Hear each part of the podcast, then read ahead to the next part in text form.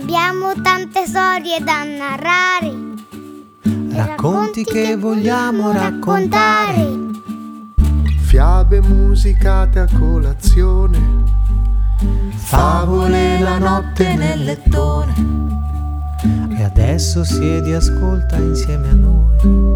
Le parole che senti le avete scritte voi. Ciao bambini, questo è il podcast di Narrarti, fatto da Narrarti e da Doremind. Raccogliamo storie scritte dai bambini e le trasformiamo in audio racconti. Inviatecele all'indirizzo narrartiinfo chiocciolina gmail.com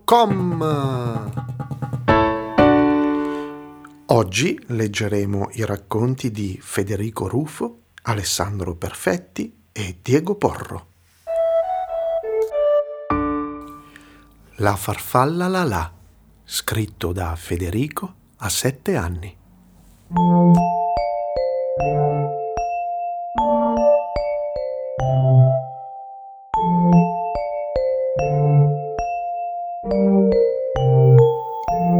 C'era una volta una farfalla di nome Lalà che voleva avere un'amica.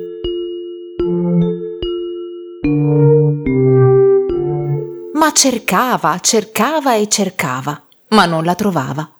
Continuava a cercarla. Il lunedì, il martedì, il mercoledì, il giovedì, il venerdì, il sabato e infine la domenica.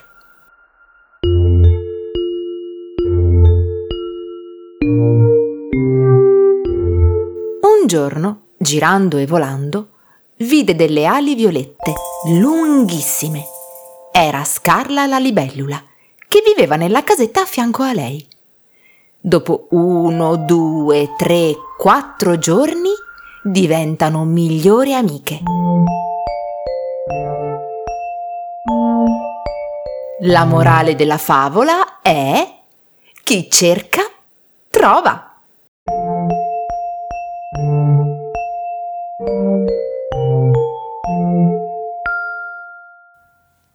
Ed ora una zebra a pois, scritto da Alessandro a otto anni.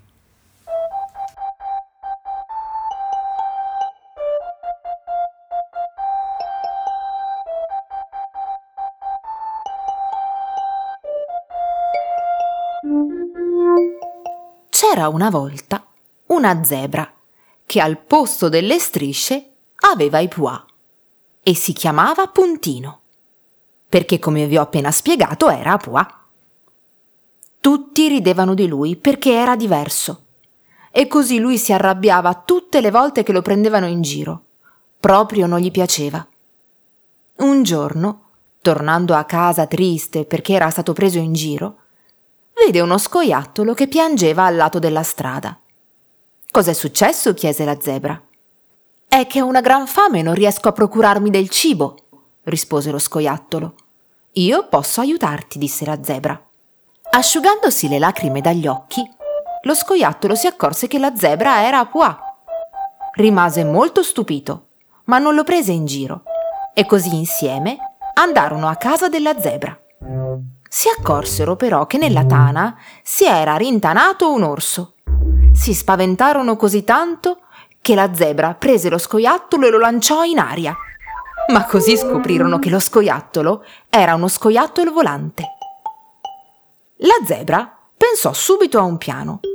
Chiamò l'orso fuori dalla tana, mentre lo scoiattolo faceva cadere una valanga proprio sulla testa dell'orso, che però riuscì a scappare appena in tempo. Adesso l'entrata della tana era bloccata, ma lo scoiattolo chiamò alcuni amici elefanti, abili costruttori, che gli aiutarono a liberare la tana dai massi. E così tutti insieme vissero felici e contenti mangiando le provviste della zebra, tutti tranne l'orso, che per la paura era scappato lontanissimo.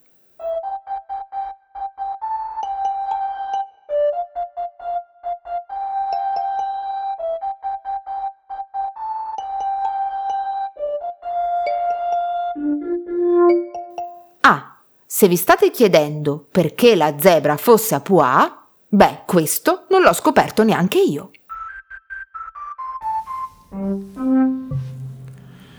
L'ultimo racconto di oggi si chiama Il paese di carote, scritto da Diego Porro a otto anni.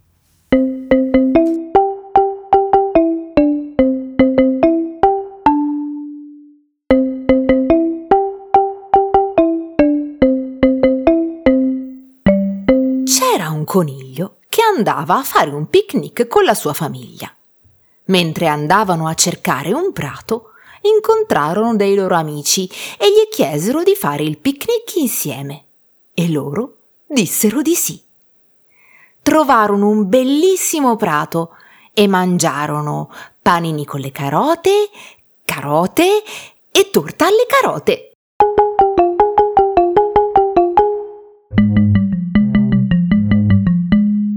Mentre tornavano a casa, trovarono un bosco di carote giganti e fecero una casa dentro una carota.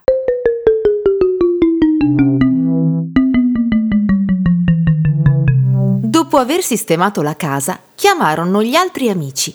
Si sparse la voce del bosco di carote e che si potevano fare delle case bellissime. I conigli crearono un paesino e lo chiamarono il paese delle carote giganti.